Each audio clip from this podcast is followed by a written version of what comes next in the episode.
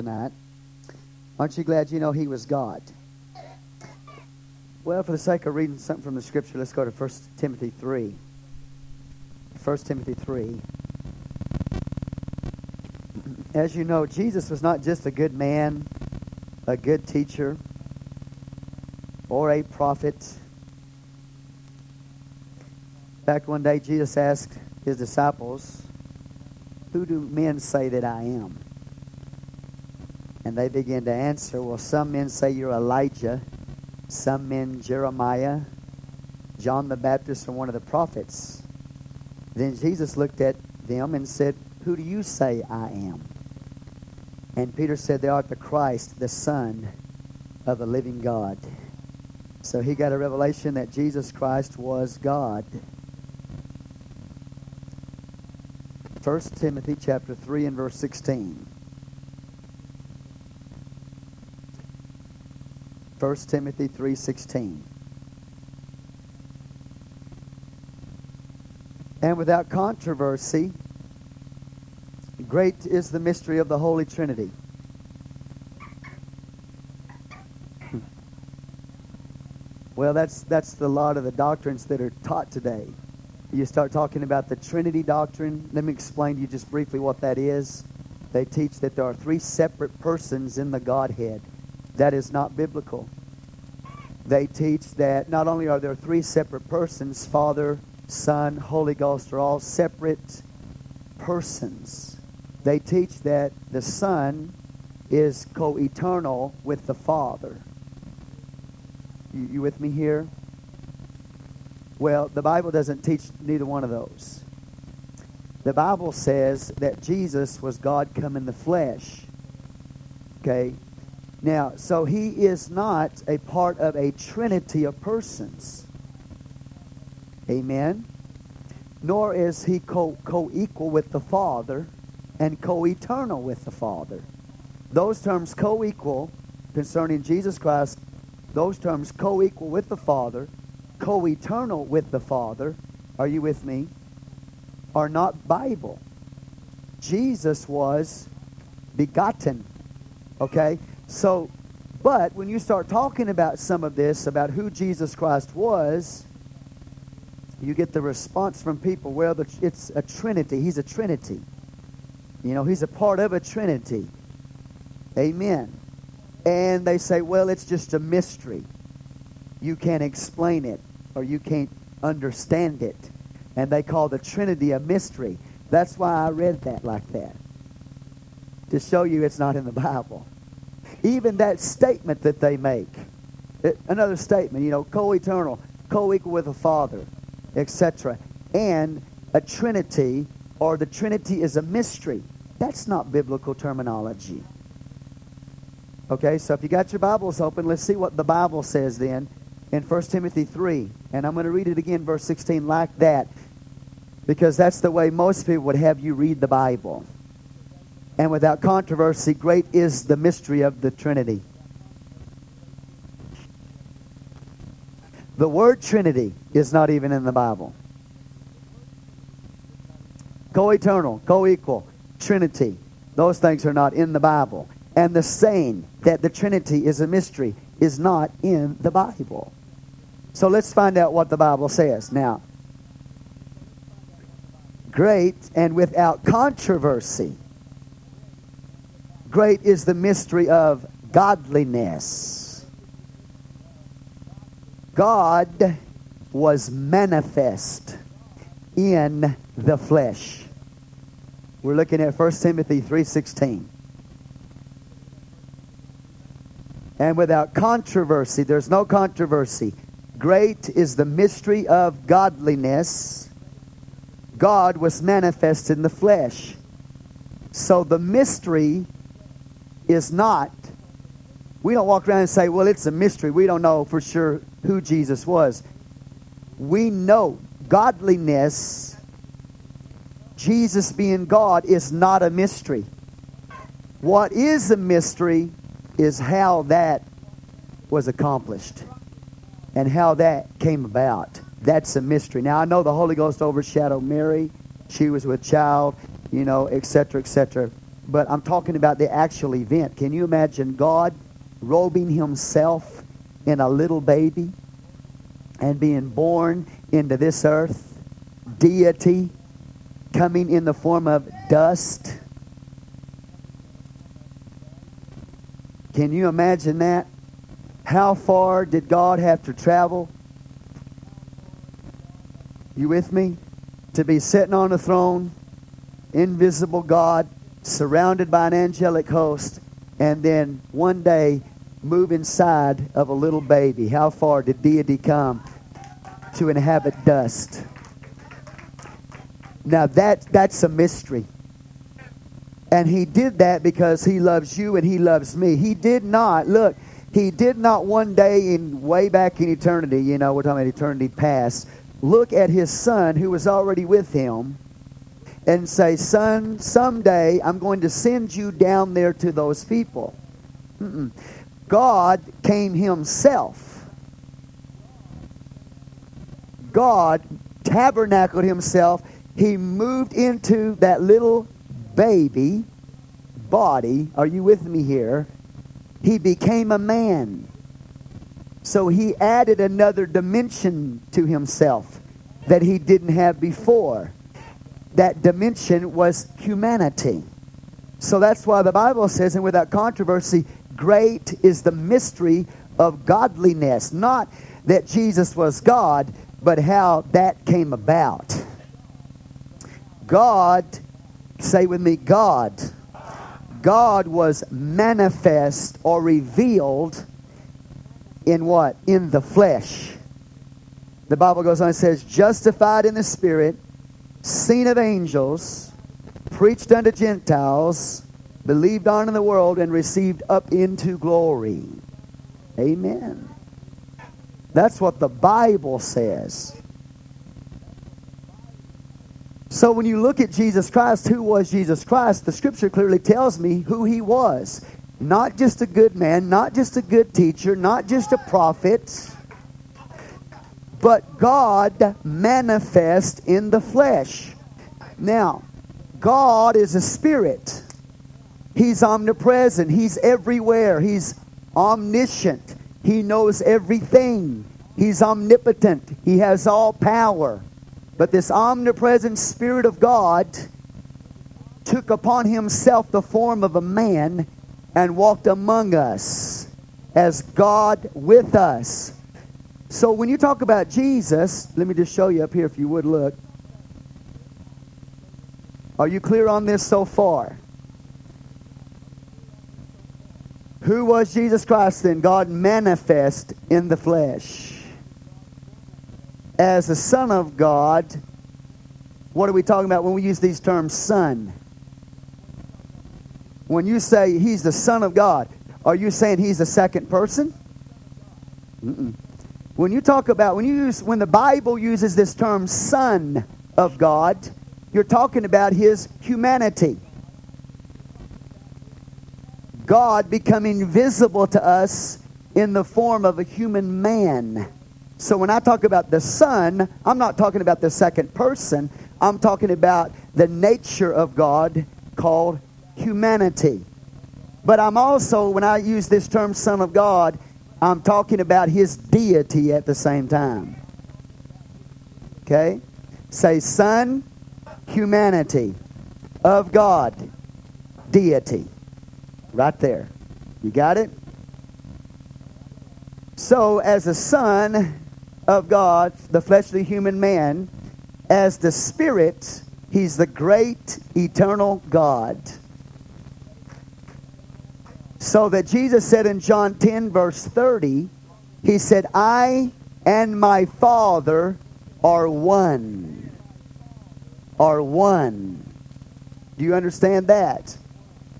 So that means this that Jesus Christ, it's not two persons or three persons, but it's dual nature. There is a true dualness to Jesus. Don't walk around and say there's no duality in Jesus. That's not true. There is a true, a, a true duality to Jesus. But it's not persons, it's natures. He was 100% God and 100% man at the same time. Not half man and half God. 100% God, the Spirit of God was in him, and 100% man. He had a body, he had a, a human soul, he had a human spirit, and he had the Spirit of God inside of him. Everything that makes up man, Jesus was, and everything that makes up God, Jesus well was and is. So again, it's not two persons, but it's two natures when you look at the Lord. All right. So he said, I and my Father are one, right? John 10 30. Look these up if you want to. I, I don't have time to read all the scriptures tonight, but I'm going slow enough tonight. If you want to turn to the scriptures, you can read these. Jesus said, I and my Father are one. Amen? Now, some people say, well, he's one with the Father like a husband and a wife. Have y'all ever heard anybody say that? Okay, I'm gonna I'm gonna get down here with you because I got to know that you're getting this. Okay, because this is really important. Because if you don't believe that Jesus is God, you will be lost. You will die and, and, and be lost. Jesus said this if you don't believe that I am, you will die in your sins. You must believe that He's greater than just a good man, greater than just a good teacher, greater than just a prophet. But you, you must believe in order to be saved. There are very few statements that I'll make from the pulpit like this, okay? Like, for example, pre trib, post trib. If you're pre trib or post trib doesn't matter as far as your salvation is concerned. But where you stand in your relationship to His deity is heaven or hell. If you don't believe that Jesus was God, you will perish. Jesus said himself, You will die in your sins. So, what I am telling you right now is heaven or hell, it's salvation or lost. That's why this is so important. You must believe that Jesus was God come in the flesh, or you will not be in heaven. Wow. Okay. So when we when Jesus says, I and my Father are one, some people try who like to, to separate the Father and the Son into two persons will say, well, he's one with the Father as a husband and a wife's one. They're one in purpose. One in, you know, they're un- in unity together in purpose. Right? That's what, how many y'all heard anybody say that? I'm going slow, and I'm, I'm going to go real slow because you got to get this. Okay, the word there, I and my Father are one, is literal oneness. It's He is one in purpose also. See, don't throw that out to try to establish, you know, His absolute oneness. Don't say, well, no, He's not. He's not one in union. Yeah, He is one in union. He's one in purpose. He's one in mind. He's one in will with the Father. That's true. But He is. When you look at Jesus, you're looking at God you if you if Jesus were to walk in this room right here physically, you would be looking at God himself in human form. That's what you need to understand about oneness. So, come here, Christina. Come here, real quick. All right. We are married. So we are, God made us one flesh when we got married. Okay? But you know, we're not one like Jesus is one with the Father. Okay, there's still two of us. Right? Okay, so when you've seen her, you haven't seen me. And when you've seen me, you haven't seen her. And so Jesus said, I and my Father are one. In John 14, he said this. They asked, you know, uh, well, the disciples said, Show us the Father, and it will satisfy us. And Jesus said this When you've seen me, John 14, when you've seen me, you've seen the Father.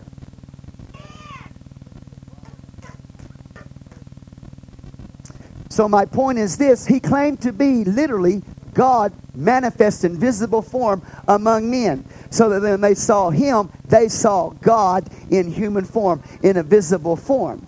So he wasn't just one with the Father like me and my wife are when I saw Jesus, and he's the only God you'll ever see.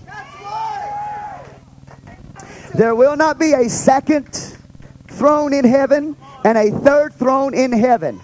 The only throne in heaven, there's, well, as far as deity is concerned, is God's throne.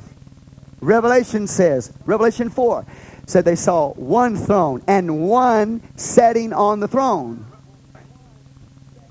So when you see Jesus, and you will, lost or saved, you will see him someday.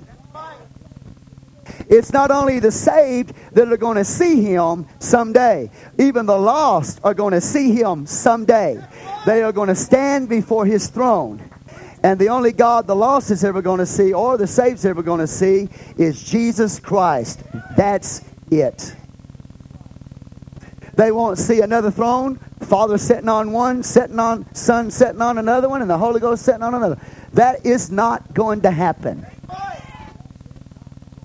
And there's some people who claim, well, I died, went to heaven, saw three thrones.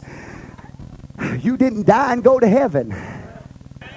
You were hallucinating, or the devil pulled one on you. Because there's only one throne, one God, and one sitting on that throne. And the only God that you're ever going to see is Jesus Christ. That's why he said, I and my Father are one. And if you, when you've seen me, you have seen the Father. Now watch. As the Son of God, Jesus had a beginning. His humanity had a beginning. So you cannot call him co equal or co eternal. You can't call the body that God lived inside of co equal or co eternal. How can you be begotten and be eternal at the same time? When the word begotten literally means, the word begotten literally means to have been made or born of man. So he had a birthday. He had a time when he was born as a man, but as God, he's eternal.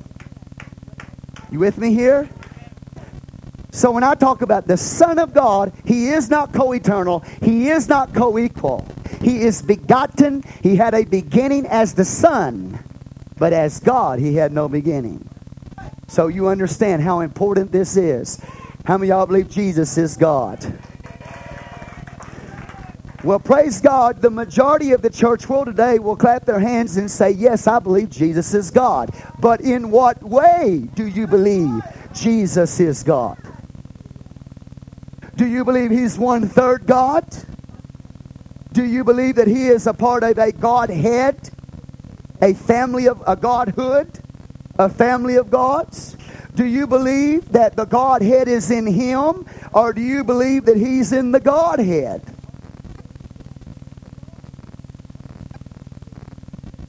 I'm, oh, y'all looking at me funny. What, what do I mean by Godhead? Deity. The word Godhead means deity. When I talk about the Godhead, I'm talking about the headquarters of God, where God resides. So, is he a part of the Godhood, Father, Son, Holy Ghost separate? Or is the Father, Son, and Holy Ghost the Godhead in him? So is he in the Come here, Brother Patrick. Come here, Brother Mark. Stand right here.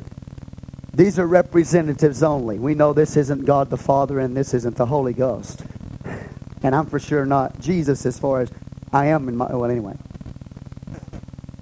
But here's the point Is Jesus in the Godhead like this, or is the Godhead in Him?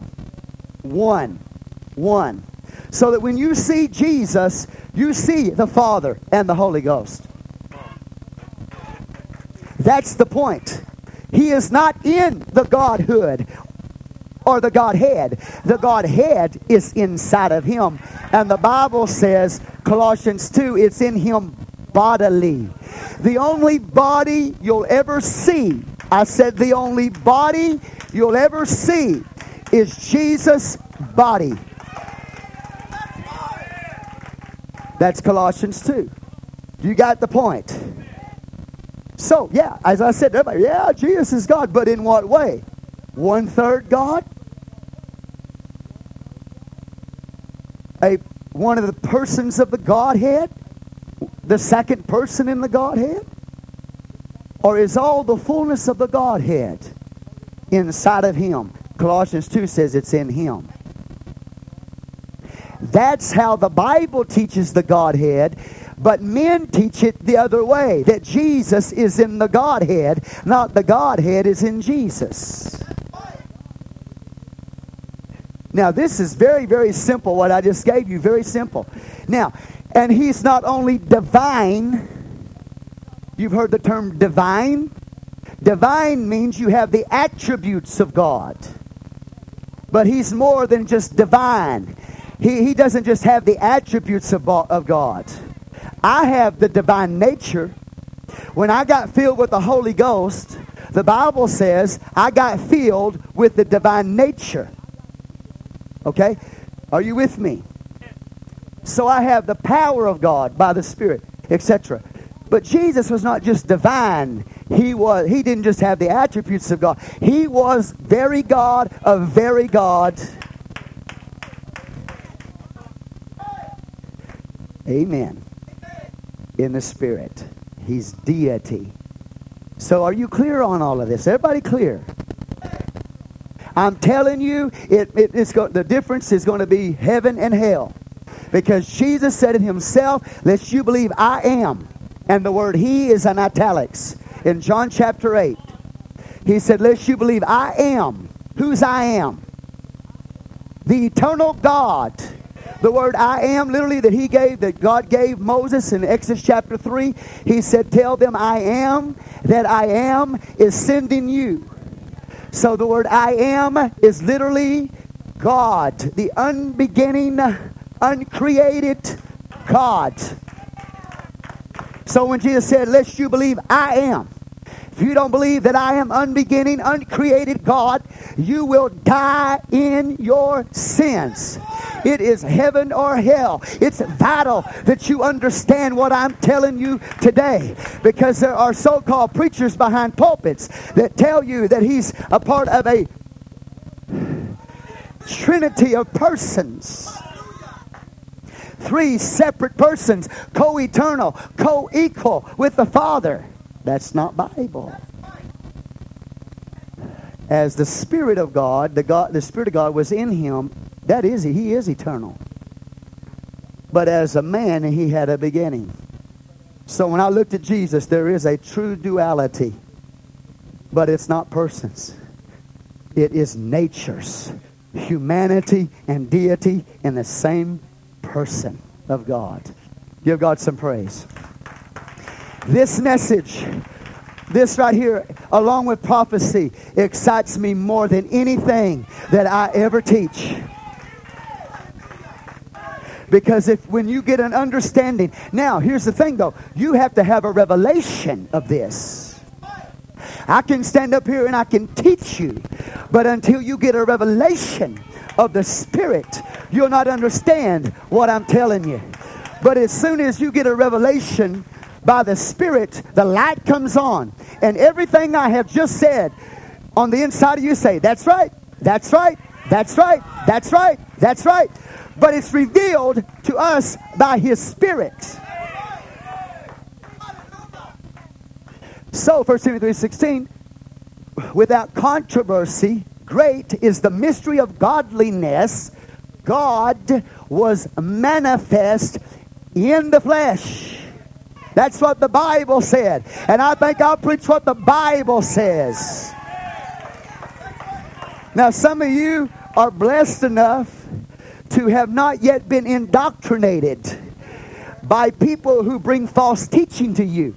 So you don't understand me tonight because you've never heard anybody come around and tell you, well, he's a part of a trinity of persons.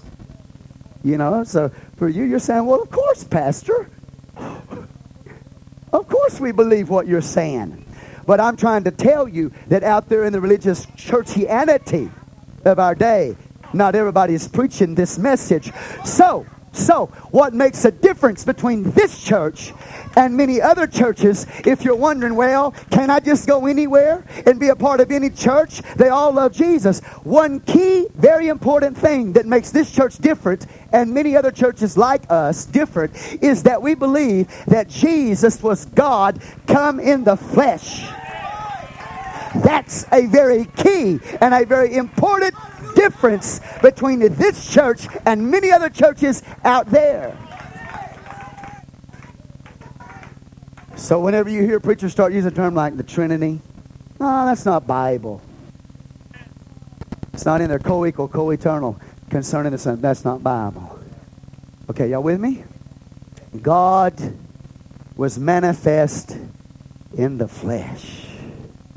How exciting that is to know that Jesus was God. You can't compare him. Don't, don't get even in a comparison game. You can't compare him with Buddha. You can't compare him with Hinduism. You can't compare him with Rosie Krishna. You can't compare him with Isaiah, Jeremiah, Ezekiel, Daniel, Hosea, Joel. You can't compare him with any man who's ever lived because he was God come in the flesh.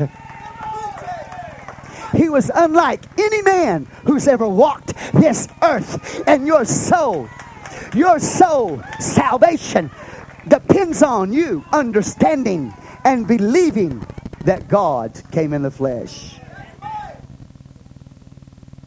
Well, let me back up just a little bit. Your soul salvation depends on you believing that. You might not understand everything about it. It take us a, a, year to teach the oneness of God to you. Okay? So you might not understand everything about it, but you must believe it or you will be lost. You cannot be saved without it. That's how important this is. That's why I can't just go join any church I want to. Woo! If you said in systems of religion that believe in the doctrine of the Trinity, you better get out of there as fast as you can. Because, anyway, I'm not. Let me go on here. I'm trying to emphasize to you this great, great truth that we have tonight. It's an awesome truth.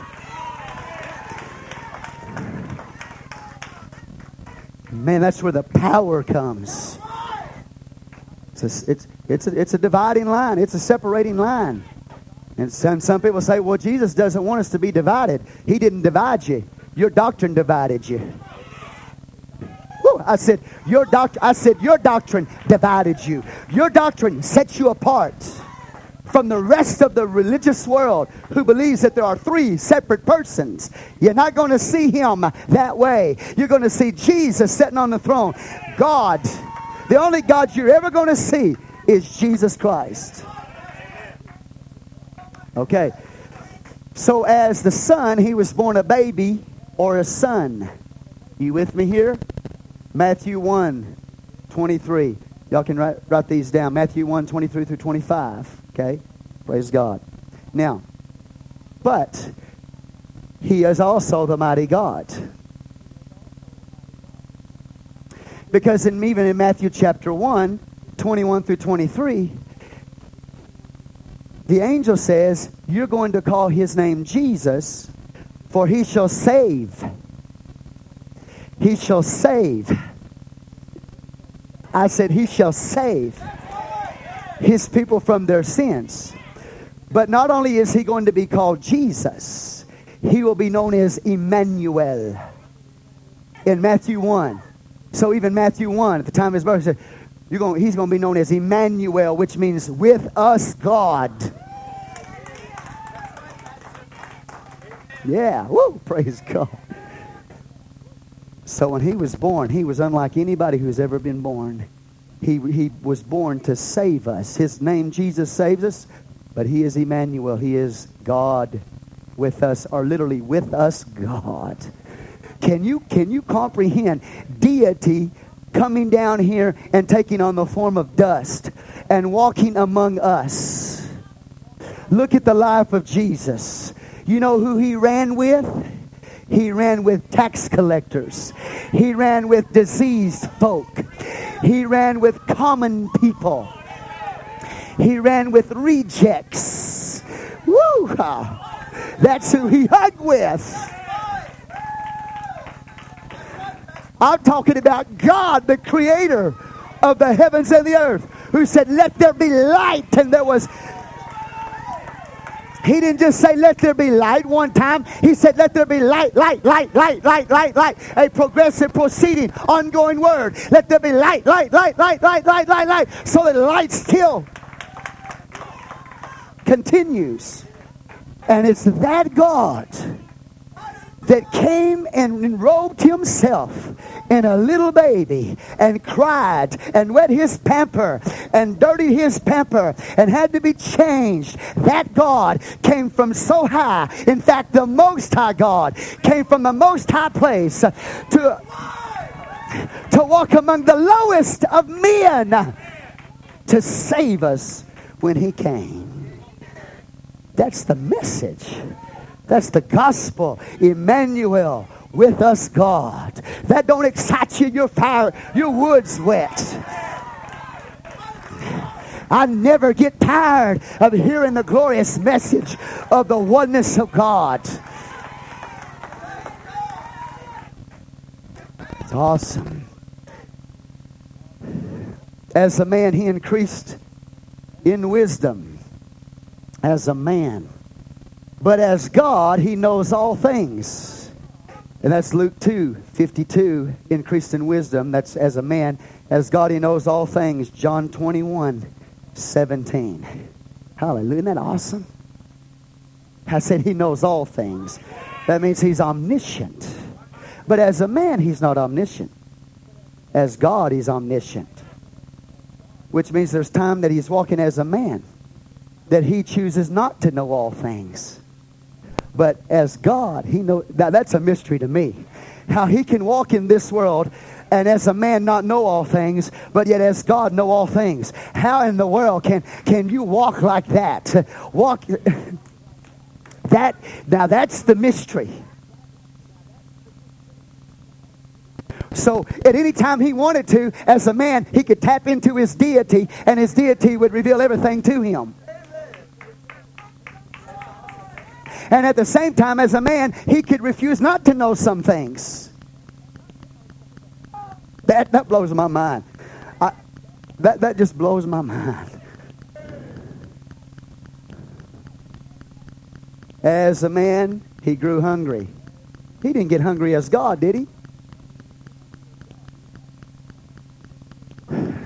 God owns everything.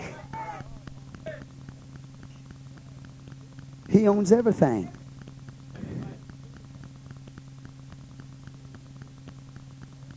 Which of us can feed God? So, as a man, he grew hungry, but as God, and as a man, he grew hungry. Let me give you that scripture. This is Matthew. I can't read that. That's, yeah, thank you. yeah, four. Matthew 4, when he went on that fast, he grew hungry as a man, but as God, he fed the multitudes. Let me give you that scripture. Some of you write them down. Matthew 14, 19 through 21. So as God, he has the power to take just five loaves and two fishes and feed multitudes of people. As a man, he, okay, you get the point. I'll be here all night if I don't get it going here. As a man, he was a servant. As God, He's King of Kings. Got it?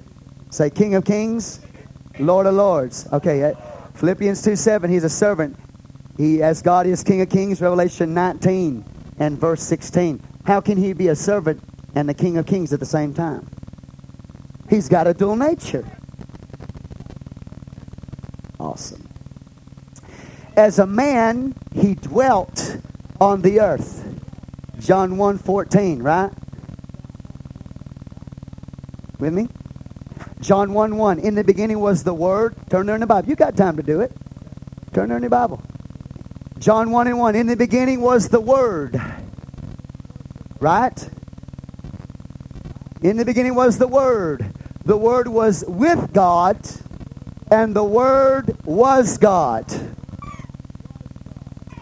The same was in the beginning with God. Who? What? His Word. Right? Then John and then that, that word was God, John 1:14, and the word who is God became flesh. John 1:14 became flesh and dwelt among us. And we beheld his glory as of the glory of the only begotten of the Father, full of grace and truth. So the Word, John 1 1, the Word was God. The Bible said in verse 14, the Word became flesh and dwelt among us, tabernacled among us. You got it. But as God, Genesis, or no, Colossians 1, yeah, that's good. Colossians 1, 16 through 17, He created the earth. As a man, He dwelt here, but as God, He created it. There's nothing that was made that was not made by Jesus. But I thought the Bible said that God created the heavens and the earth. Well, that's what I'm trying to show you that He's got to be God. If God created the heavens and the earth, as the scripture says, and then in Colossians it says there was nothing that was made uh, that was not made by Him, that means He has to be God. If He's the only one who made it, and the Bible said God created it, then he had to be God. Even as cre- even in creation. Woo, I get excited. Come.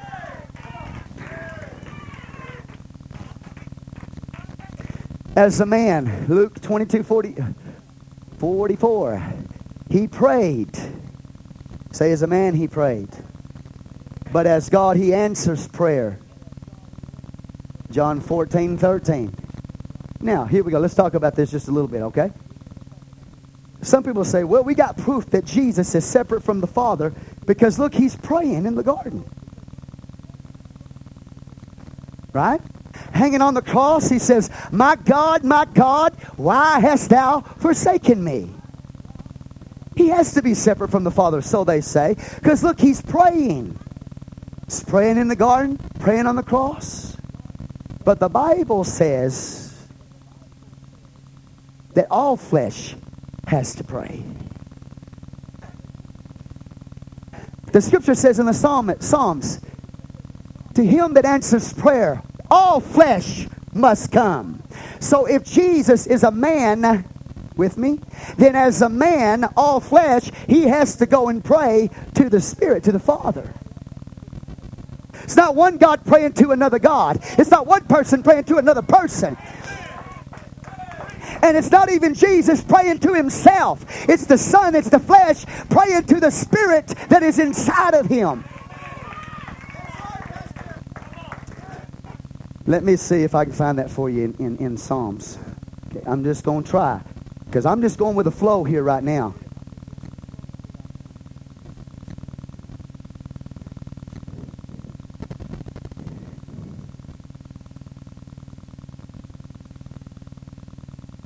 See if I can find this for you so you know what I'm talking about when it comes to prayer.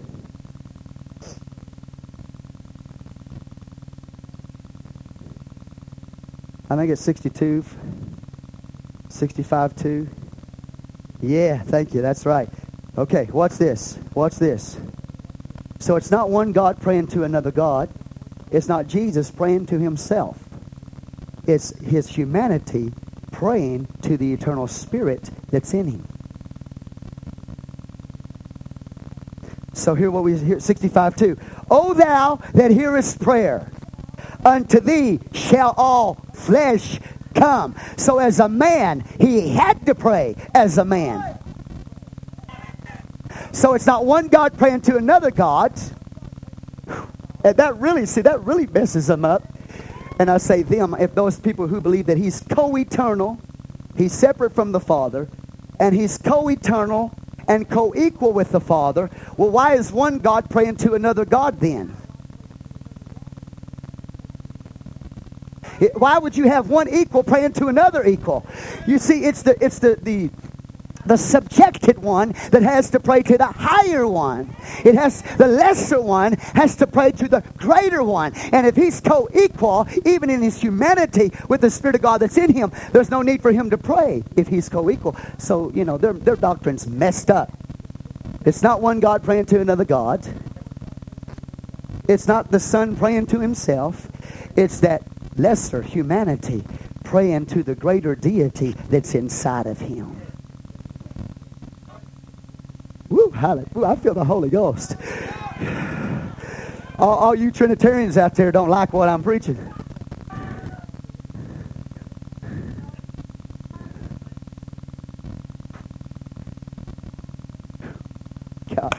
I'm being real nice tonight.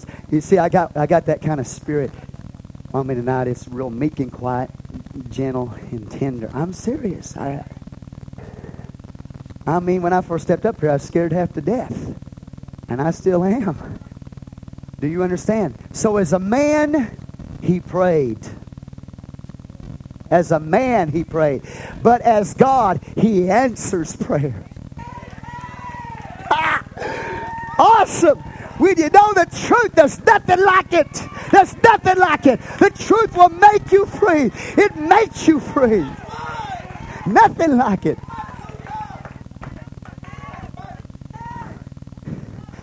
His oneness is not a mystery.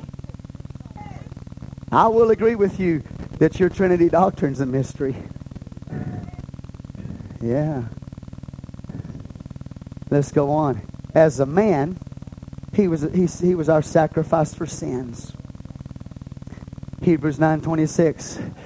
That is why God came as a man to die for us. Acts 20 and verse 28, it says this that God purchased the church with his own blood. Write it down. Acts 20, 28. God purchased the church. God did. God did. Purchase the church with his own blood. Now, if God, John 4, 24, if God is a spirit, there was a time when God didn't have a body.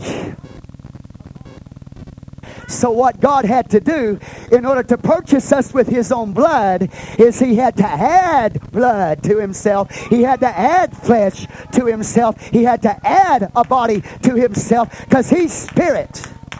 So the body that he added to himself was his humanity or the Son. But the Father, deity, the Spirit of God was inside of that body. And when Jesus died, through that body, the eternal Spirit purchased you with his blood so that you've got to hear this because I'm going all the way to the cross tonight. So that when Jesus died, the blood that was shed for you was not just human blood, but it was the blood of God. It was the blood of God that was shed for you. Because if it was just human blood, then he, he had sin in his blood and he could not die for us. But as God, the blood that flowed through his veins was the blood of deity. So that God purchased the church with his own blood. Acts 20 28. As a man, he was a sacrifice sin. God putting on that nature so he could die for us. But as God, he forgives sins. Now, sacrifice of sins, Hebrews 9.26. As God, he forgave sins, Mark 2.5. Y'all got it? Woo, hallelujah. Isn't God awesome? Are you getting this? Do you understand? The blood of Jesus was the blood of God himself. His blood wasn't tainted with sin. He didn't have the blood of his of that old Adam, that old fallen nature. He didn't have that. That this was pure blood. This was holy blood. This was untainted blood. Never he never did any sin. There was no sin in him. So Acts 20, 28 says that he purchased the church with his own blood. God did. Now, Jesus is the one that died on the cross. But watch this. When Jesus died on the cross as a sacrifice for our sins, did God die that day? No. You can't kill God because God is a spirit. Then what died? The nature called son, the humanity, the flesh part of God died that day. Well, I know y'all know all this. Hallelujah. But I sure am anointed for y'all to be sure so uninterested. As a man, he died because God don't die. You can't kill God. That's why God had to add to himself another nature.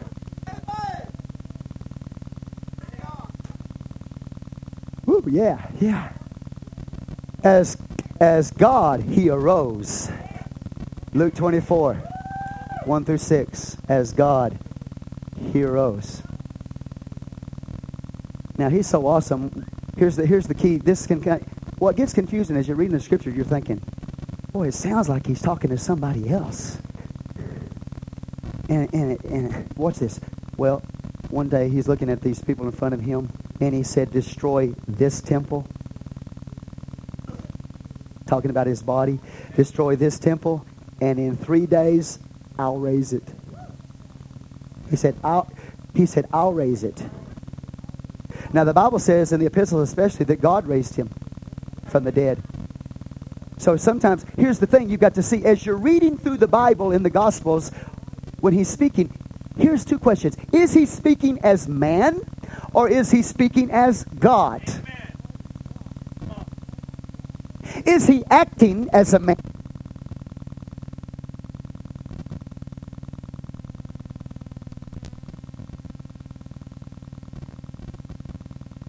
Jesus Christ. Who's talking? Who's acting right then? Is it God or is it his humanity? Praise God. Give God praise. So he looks at those people and said, You destroy this temple, and in three days I'll raise it up. When he said, I'll raise it up, that's God talking. When he's hanging on the cross, he says, My God, my God, why hast thou forsaken me? That's man talking. Glory to God. Nothing like it, son. Nothing like it in the world. Nothing like this message. Nothing like it. There's nothing like it. Woo, hallelujah. Let's go on a little further here the scripture says this. Now, this is uh, 1 John 5 7. Okay, I'm over here on this side for those of you who are looking on this. Okay. I can't get this any further down.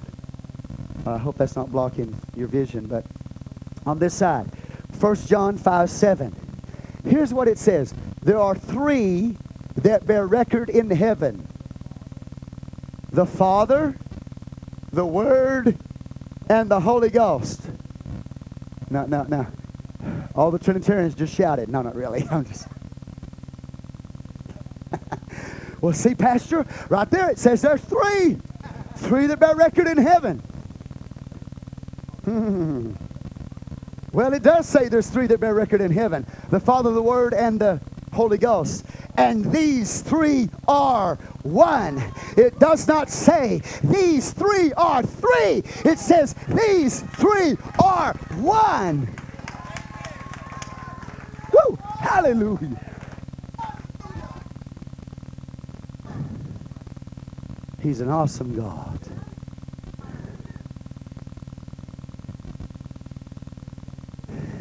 So, John 14, we already quoted this to you. I and our Father are one. And he said in John 14, let me give you the verses 7 through 11. You remember this? Show us the Father. We want to see the Father, and it'll satisfy us. Or that old King James says, it'll suffice us. Sufficeth. Uh. We'll be satisfied. Have I been so long with you, Philip? and you don't know who I am? When you've seen me, you've seen the Father. You're looking at him. So you ought to be satisfied Because I just told you you're looking at him, but you should have known it all the time. Mm. Yeah, woo! Brother, I'm about to get crazy here. I'm about to get crazy happy, man. Can I tell you something? If you're going through all kinds of battle and oppression and all kinds of conflict, you just open your Bible and start studying the oneness of God. Or you go to a Bible study class that's teaching the oneness of God, and it has so much power. It transforms the situations, it transforms the circumstances, it drives demons out of your way, it takes your mind and renews it. There's something very powerful about this message. It, re- it has power to renew us.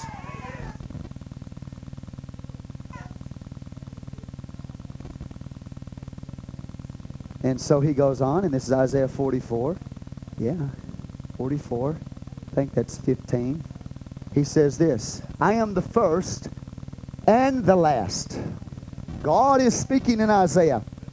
Now, when you go through the prophet Isaiah, it's one of the greatest prophets on, on, on the deity of God, the godness of God.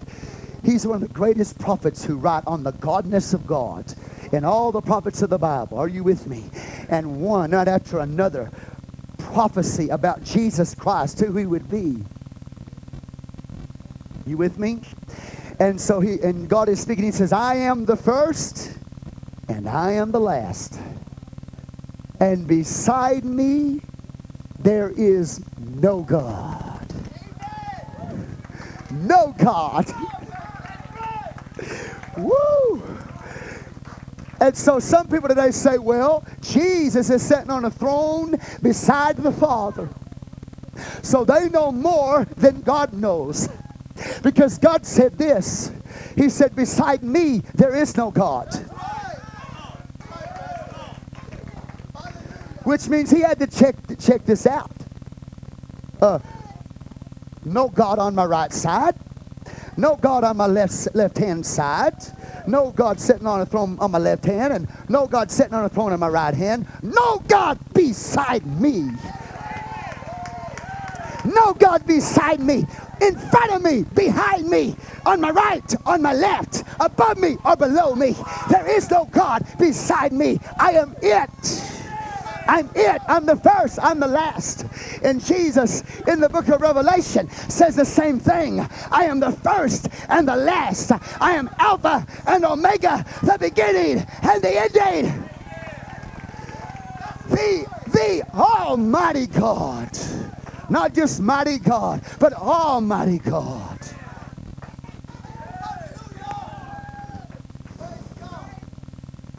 So there's no God but Jesus. So, for all you out there who know more than God, come and talk to me after church. Who believe that there's three thrones in heaven and that each one of those persons are God. God said, I looked and there's no God beside me.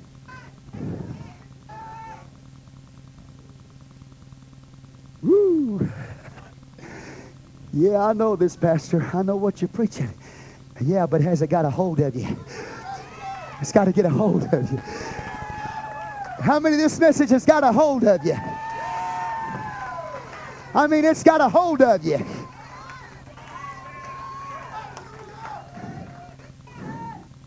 It's awesome, man. And I'm not saying that to get your response. Pity, pity, pity.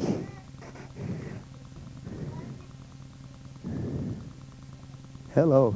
I'm just excited because I know him.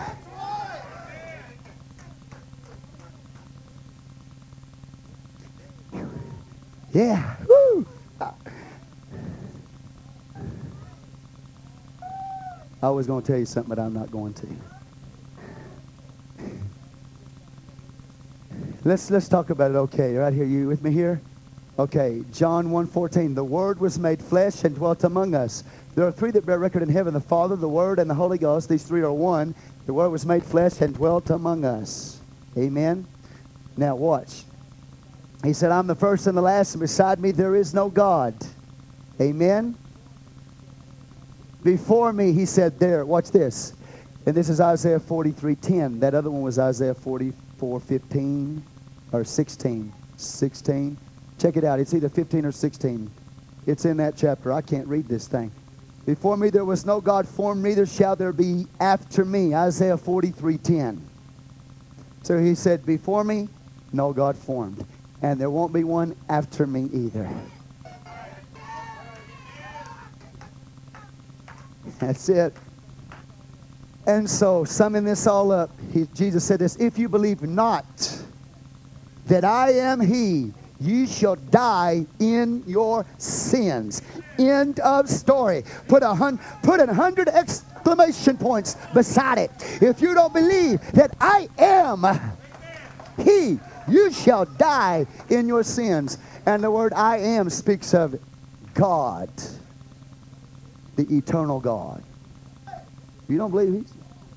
Why y'all so happy out there? Look like somebody shot you or something. Did you just get some bad news? No, y'all happy, okay. All right. So y'all understand who Jesus is, right? Well, I might have to go on because I got I got a whole Bible study to finish. Now, one day Jesus, again we quoted it the first part of this lesson, Jesus asked the question. See, he is concerned about what you think about him. He's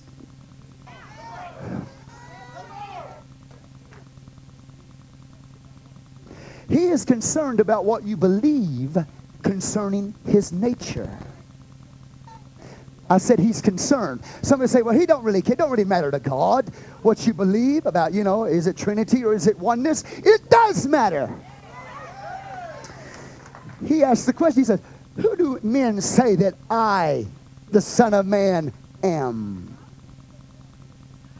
What are they saying out there about me?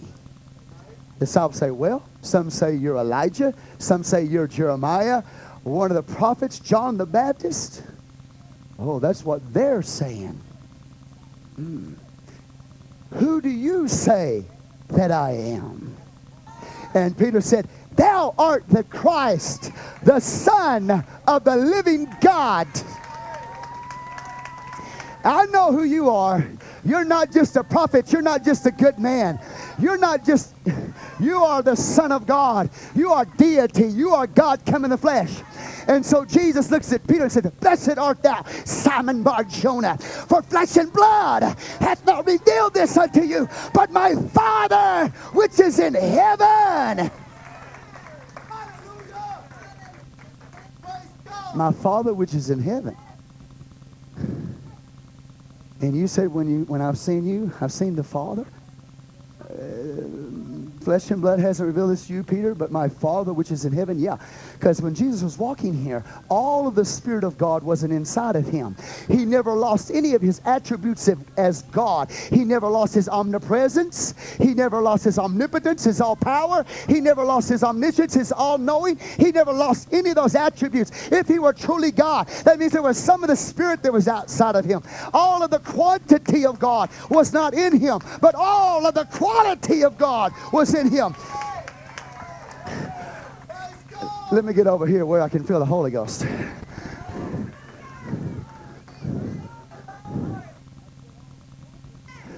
I said all the quantity of God's Spirit was in him, him, but all the quality of God. He said this, all the fullness of the Godhead, not quantity wise, but quality wise, was in Jesus Christ's body. He was the headquarters of God. He was the one through whom God operated from that time on and forever, and it'll never change. Woo!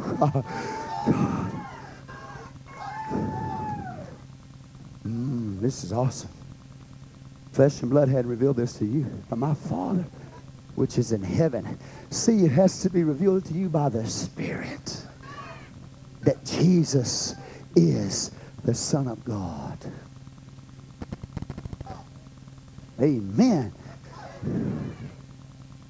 And so as a result of that, Jesus said this to Peter. Now this is, you can read all this on your own, Matthew 16. Jesus said this, and what I just quoted to you, or, or at least paraphrased to you, comes out of Matthew 16. Now, because of that revelation that Peter had about who Jesus was and is, Jesus looks at Peter. Whatsoever thou shalt bind on earth shall be bound in heaven. And whatsoever thou shalt loose on earth shall be loosed in heaven. Why is that? Because, Peter, I'm going to give you the keys to the kingdom. Just before that, he said, I'm going to give you the keys. No, not to the kingdom. I'm going to give you keys of the kingdom. So that whatsoever you bind on earth is bound in heaven, and whatsoever you loose on earth is loosed in heaven. All of heaven is behind what you what you preach, Peter. I'm behind what you preach. God's behind what you preach. The angels are behind what you preach. Everything in heaven is behind. You bind it on earth, it's bound in heaven. You loose it on earth, it's loosed in heaven. Why? Because you got a revelation of who I am. I'll give you the keys of the kingdom. Now, let me tell you what this doesn't mean, because I mean, you know, I might as well as I'm just preaching from a flow here. That doesn't mean we walk through life say, I bind this and I bind that and I, I loose that and I loose this. A lot of us are walking through, I bind you in the name of Jesus. I loose you in the name of Jesus. And nothing's happening.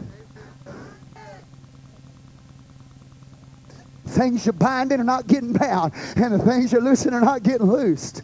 You know why? Because it's not that. God didn't say whatever you think ought to be bound. He didn't say whatever you think ought to be loosed. What you got to find out is what the key of the kingdom is. You got to find out what God's doing in his kingdom. When you find out what God's doing in his kingdom, then you can say what he said in the heavens and make it and, and declare it here in the earth. Oh, yeah, I see God. Oh, yeah, right now in, in His kingdom, He's operating this way right now. And in I bind that spirit because God said it's bound. I loose that. Okay.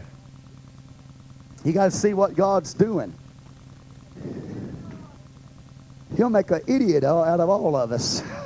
I said, He'll make an idiot out of all of us.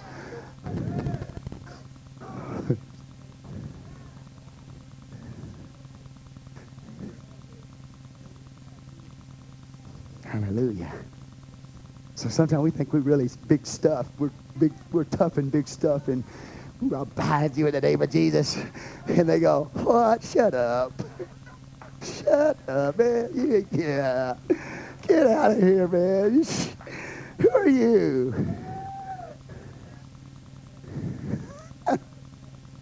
but you see, if you find out what God's doing, and you declare it in the earth, it's going to happen. I said, it's going to happen. And it's not wishful thinking, and it's not hopeful thinking.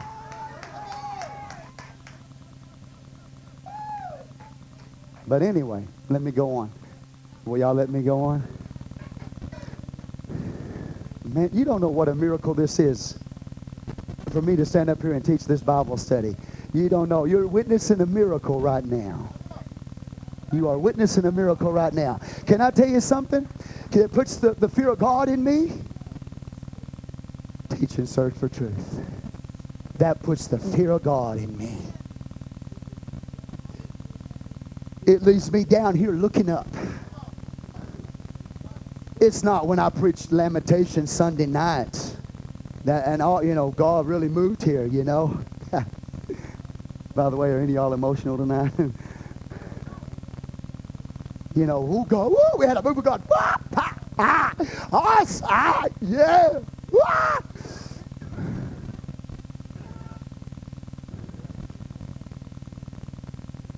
I have more fear of God when I stand up here and teach a home Bible study called Search for Truth than I do anything I preach. Anything. I'm scared half to death. And some of us sit there and say, well, it did those search for truth again. Uh, blah, blah, blah. You're funny. This is some of the, this is some of the greatest stuff that's ever been penned in history. Some of the greatest Bible study teaching that's ever been laid out for human mankind in history. Millions and millions of souls have come into the kingdom through a search for truth on Bible study.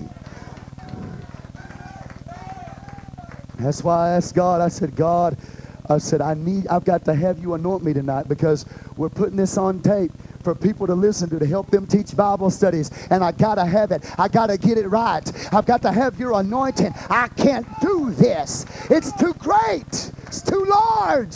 Too awesome a Bible study.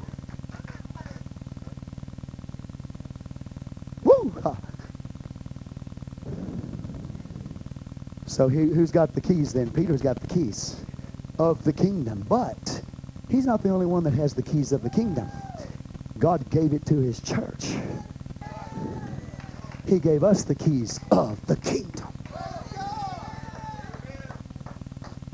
Woo, give God praise. So he said, Peter, you got the keys of the kingdom. And keys are an instrument of access. They are a tool of access out of one dimension into another dimension, out of one room in the spirit into another room. When I talk about dimensions, I'm talking about he's got the keys of the kingdom. There are many doors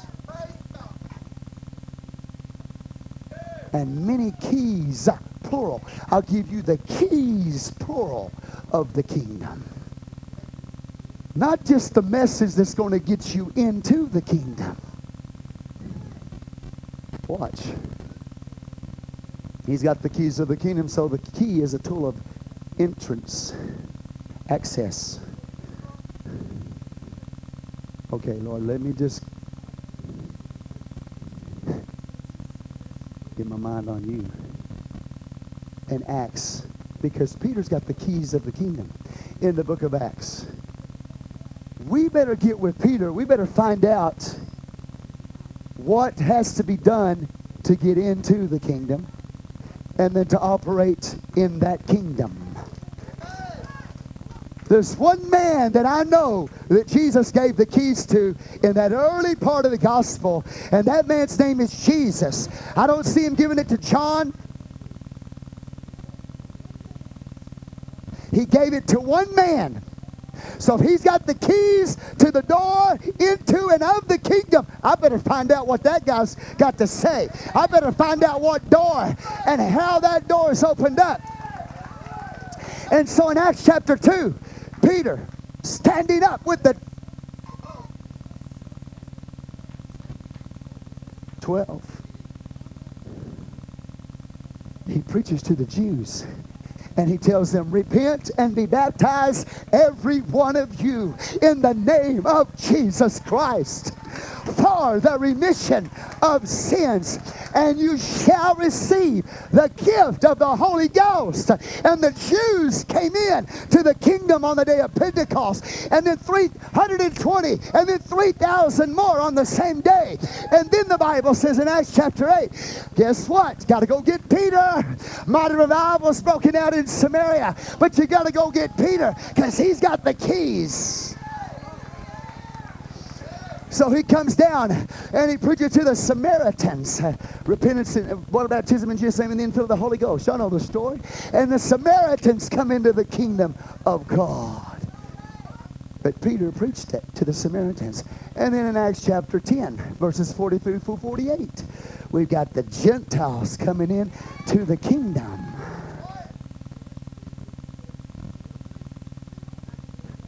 So, you know what I think I'll start doing?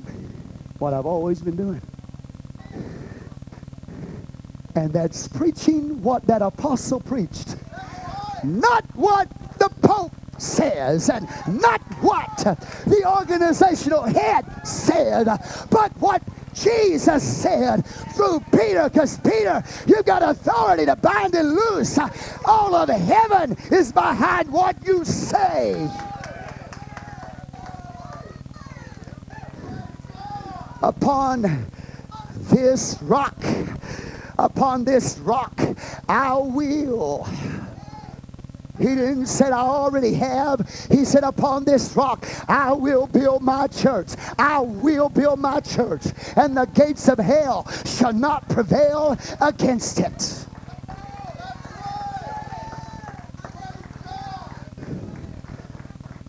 And I'm going to give you the keys, Peter.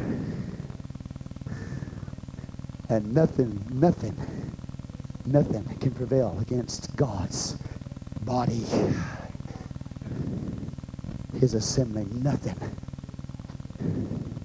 But you've got to be plunged into the kingdom by the new birth. Mm, I better find out where the key is. Can I tell you something? How many y'all, you got keys? Pull your keys out. I promise I won't keep you beyond midnight. You got keys? Lift, lift your keys. Lift your keys. I can guarantee you, without a shadow of a doubt, that there's only two people in this church that have the keys to my house my wife and myself. If you want to get in my house, then you're going to have to get the key from my hand.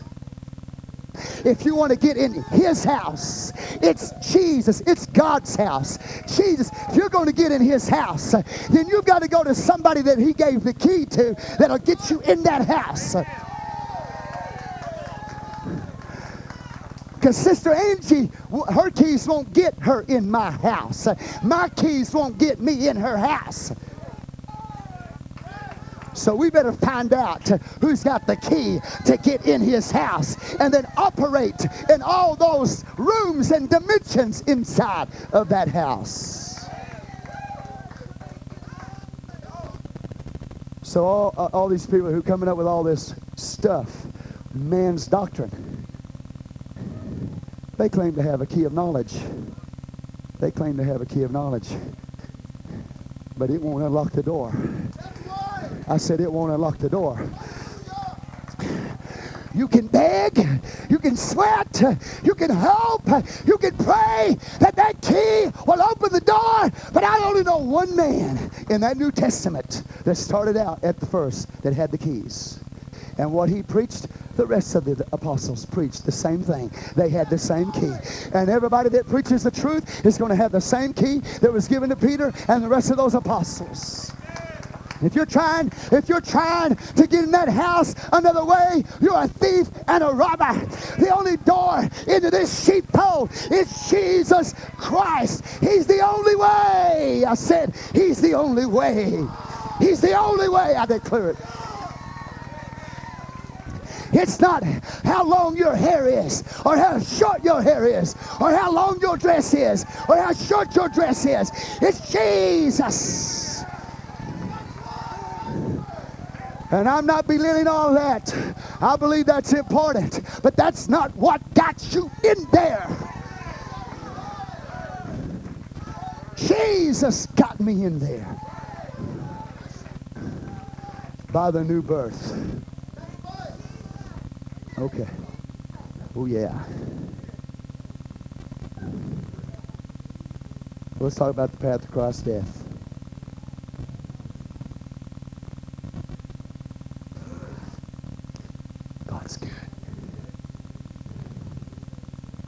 Had been about three and a half years of Jesus walking with his disciples. Last week of his life on the earth, he goes up to Jerusalem. When he gets to Jerusalem, he sees a little man by the name of Zacchaeus. He said, Zacchaeus, I must abide at your house today that little man ran up the little tree so he could see. Look at your neighbor say he ran up a tree so he could see.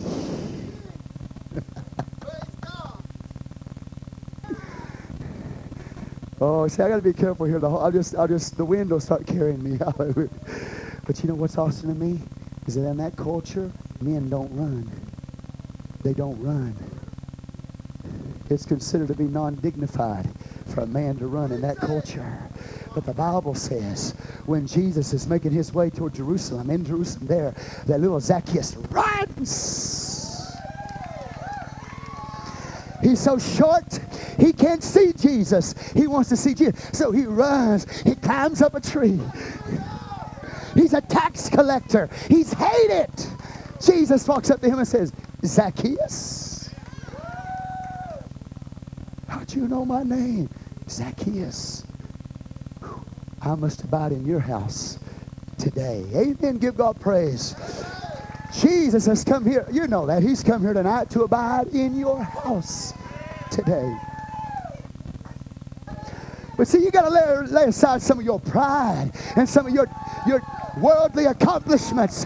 Yeah, he's a great tax collector. But he's got to lay aside all of that and, and run and climb up a tree because he's too small to see. God, there's a powerful message in there. Zacchaeus, you better be there when he shows up. Because if you if you're not there, your time, your appointment, you'll miss your appointment, Zacchaeus. You better be in that tree. Because there is a time for you to be met by the Savior. And you better be there when it's your time to see him. A lot of people, though, have missed their opportunity. They've missed the time. You better be there when he shows up. And because he was there, he was there when Jesus showed up. Because of that, Jesus abode in his house that day.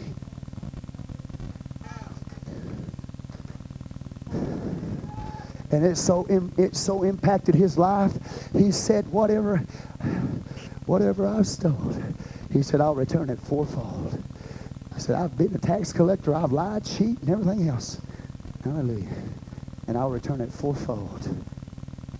Let's go on here. I'm, I'm just right here. I'm moving in this last time with Jesus.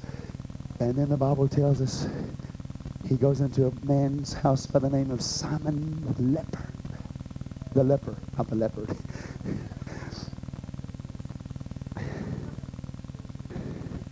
Simon the leper. And while he's there, all these Pharisees and scribes and religious people are in the same house.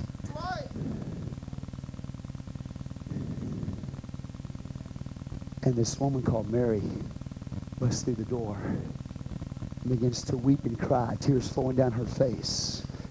Those tears drop to his feet. She unwinds her long hair and begins to dry his feet with her hair, which means this she didn't have short hair. Now, now don't, don't get offended by that. Don't get offended by that. If you got short hair, you can let it grow. I'm talking about the ladies, of course. But she took that old bun, that Pentecostal bun down. Begin to dry his feet.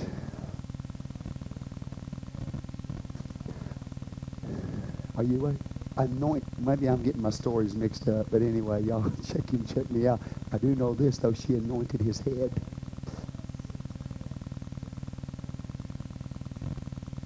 Ooh, I feel good. Anointed his head. And all these religious people around him that he only knew who she was. I don't know. Maybe I'm on the wrong story. I'm on the wrong story. I don't know. But anyway, make a long story short, she said, he said this, leave her alone, for she's anointed me for my burial.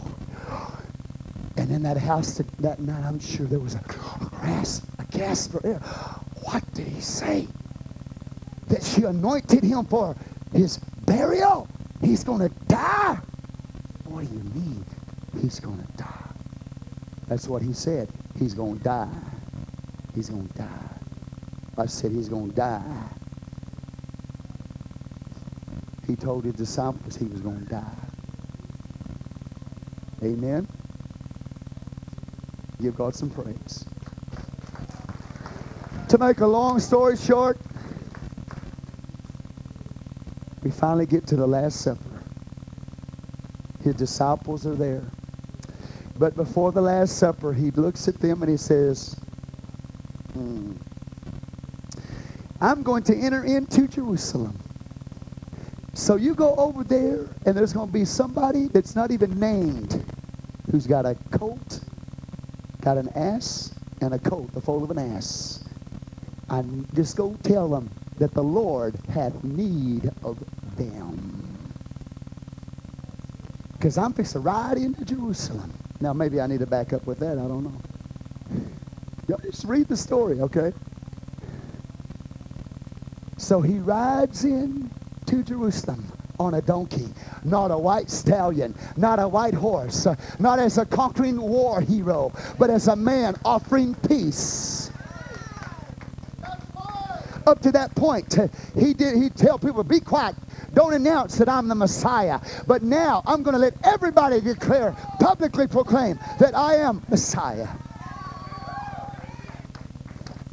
And he rides into Jerusalem, and they take all these palm branches down, put it in front of him. Hosanna. Blessed is he who cometh in the name of the Lord. Crying the praises out.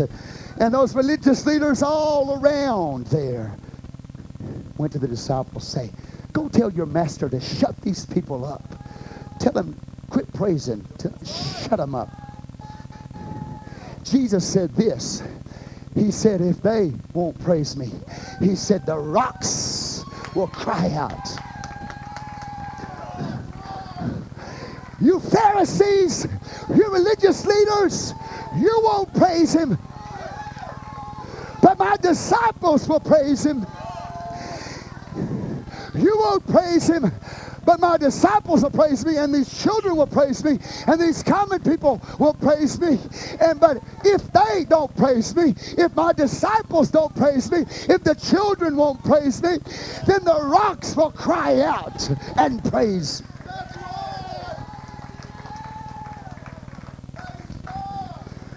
There's an old song I remember. I'm not going to let a rock take my place.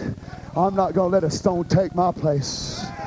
See, only religious people refuse to praise him. Only religious people refuse to worship him. But if I don't praise him, he's got somebody that'll praise him. And if they don't praise him, he can make rocks to praise him. And I'll just be honest with you, and I'll just tell you this right now. I'll just tell you this right now.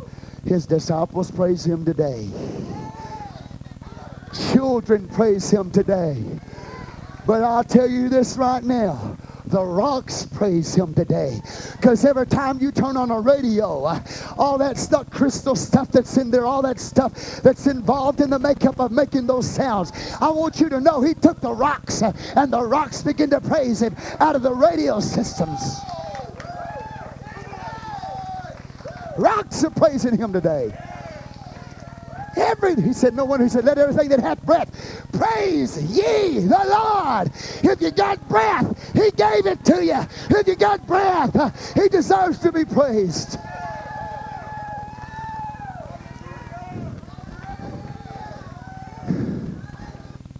Amen. and He's going to go on the Lord's Supper, and he says, okay.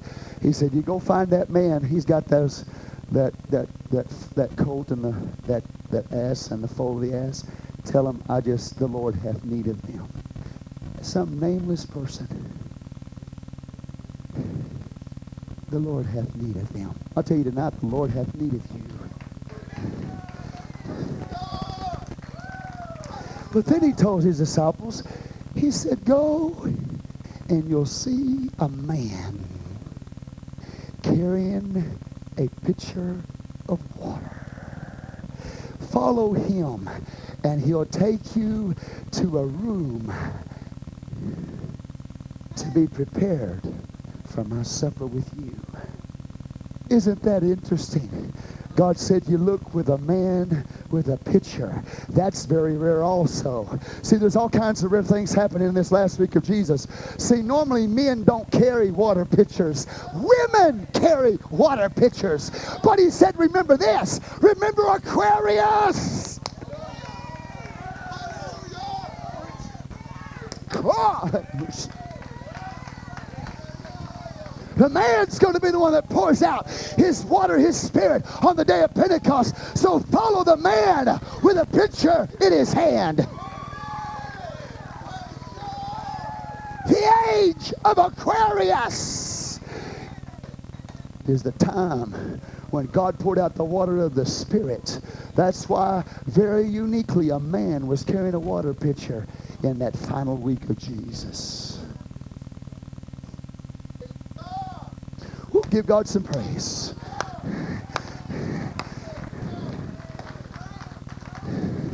And follow him. He'll show you a room. There's going to get ready, get ready for the Passover. They're going to have the Last Supper. And so they found, they saw that man carrying that water pitcher.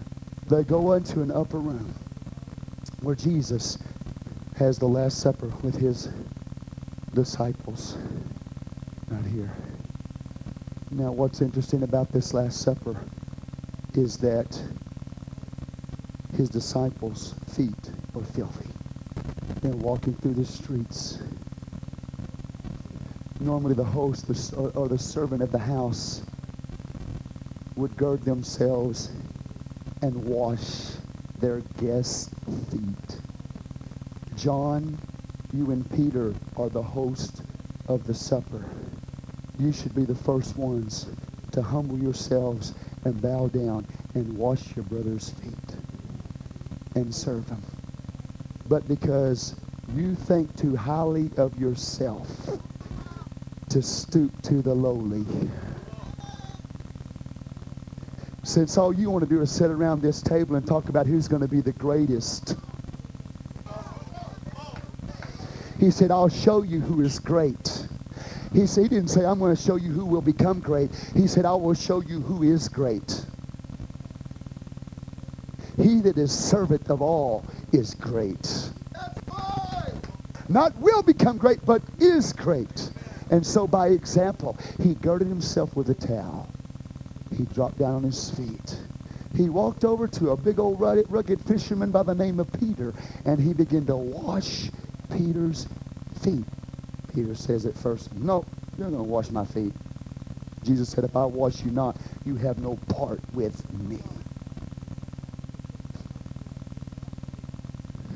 Peter said, my hands, my feet. Oh, yeah, Jesus said, no, no, no, no, no, no, no. Your feet's the only one I need to wash. The rest of you clean. I just got to wash your feet. Oh, okay. Go ahead, Lord.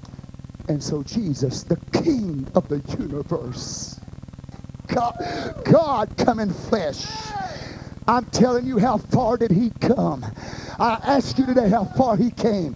He stooped down and he literally became a servant. He became a slave. And so he went so low that he washed his own disciples uh, dirty, filthy, rough feet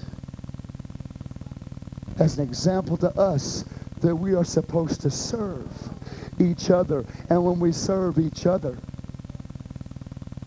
when we humble ourselves, in our mind we think we're great, humbling ourselves to the low. That's when we're great. Can I tell you something? Brother, when you serve her, when your wife serves her and the children that you have, when you serve your wife, that's when you become great. When you serve that little girl, that's when you become great in the eyes of God. And yes, I do know you, I do recognize that you are not just a servant to her, but you're authority over her and must raise her in the things of God. But I'm telling you today that some of us need to get a revelation of service because whenever I understand this, it will help me to serve my wife. It'll help me to serve my little boy and serve my little girl instead of getting upset when they have something they want me to do. My, oh, you're getting on my nerves. Get out of here.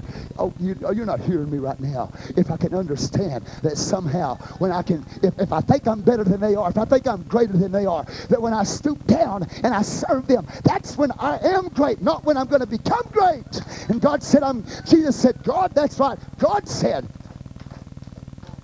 I have given you an example of what you're to do to each other. And he doesn't mean that we have to all the time get together and literally wash each other's feet. We do that, and that's powerful. We believe in a little foot washing. But what he's really saying is this learn to serve. Because if you learn to serve, you're not going to become great, but you are great in the kingdom of God. And I've left you an example.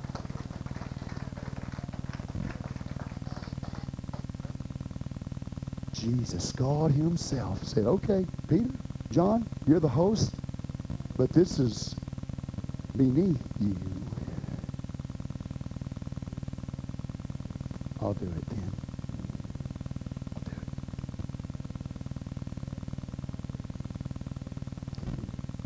The organization that I was once a part of, whenever you became ordained, you know what they'd give you?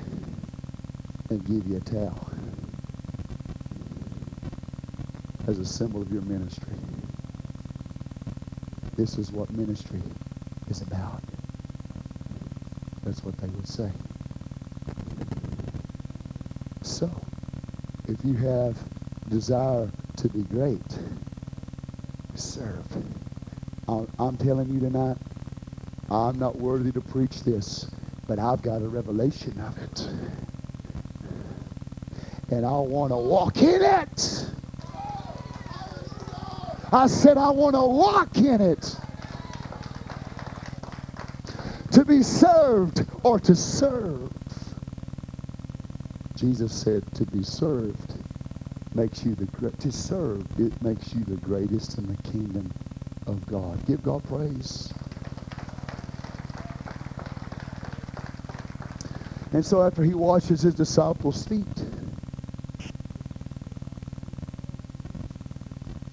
tells them, they're over here talking to me. Can you imagine this? This is his final hours. And the disciples are all fussing and fighting about who's going to be the greatest in the kingdom of God. Who's going to sit on his right hand? Who's going to sit on his left hand? Who's going to be the greatest in the kingdom of God? And so Jesus said, I'll show you who's the greatest. Those that serve. And in the midst of all this fussing and fighting, could not they get a revelation of the fact that this is his final hours with them before his death? And all they can do is fuss and bicker and be jealous about who's going to be the greatest in the kingdom. And it's his final hours before the cross.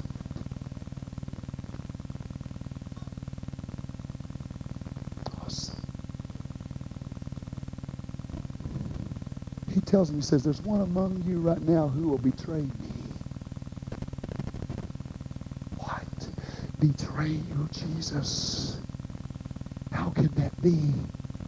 One from among us, one from the midst of us will betray you. How can that be? They really, you know, it, the way the story reads, it's like they, they, they didn't really hear what he said because they, I don't, I don't think they could grasp the fact, brother, that, that he was going to be betrayed by somebody in their midst.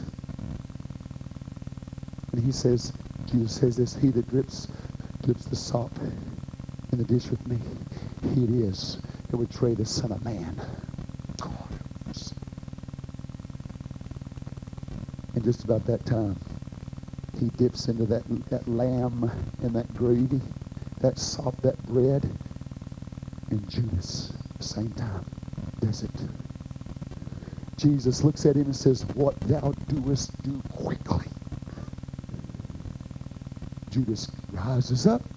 He walks out the door, and the disciples still don't get it. Well, Jesus must be sending him on some business to take care of. They still don't get it that Judas is the betrayer of the Son of God. Can't believe it. The Bible says when Judas Iscariot gets up, he walks out, and behold, it was dark. He walked out on the light of the world. You see? And uh, we need to get a hold of this message tonight because this man sat with Jesus. This man ate with Jesus. This man cast out demons with the rest of the apostles. He walked with Jesus. He heard the words of Jesus. He was in the church, I was, you know. But he walked out of the church. Walked out on the light of the world. And behold, it was dark. That's what would happen to any of us if we walk out on the Lord. We walk out, we walk away from the light of the world, and behold, it is dark. Not just natural darkness, but spiritual darkness. Jesus said he was a devil. The devil came and possessed him.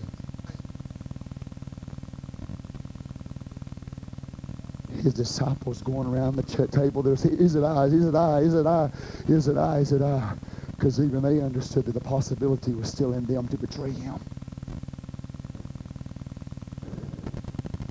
Judas leaves, they still don't get it. And after that, Jesus administers the Lord's Supper to them. Judas did not partake of it. They were observing the Passover meal here, but Jesus institutes the Lord's Supper.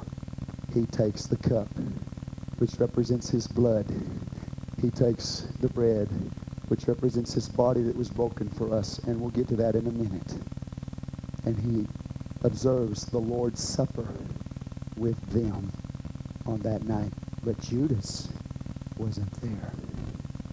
He could not be there.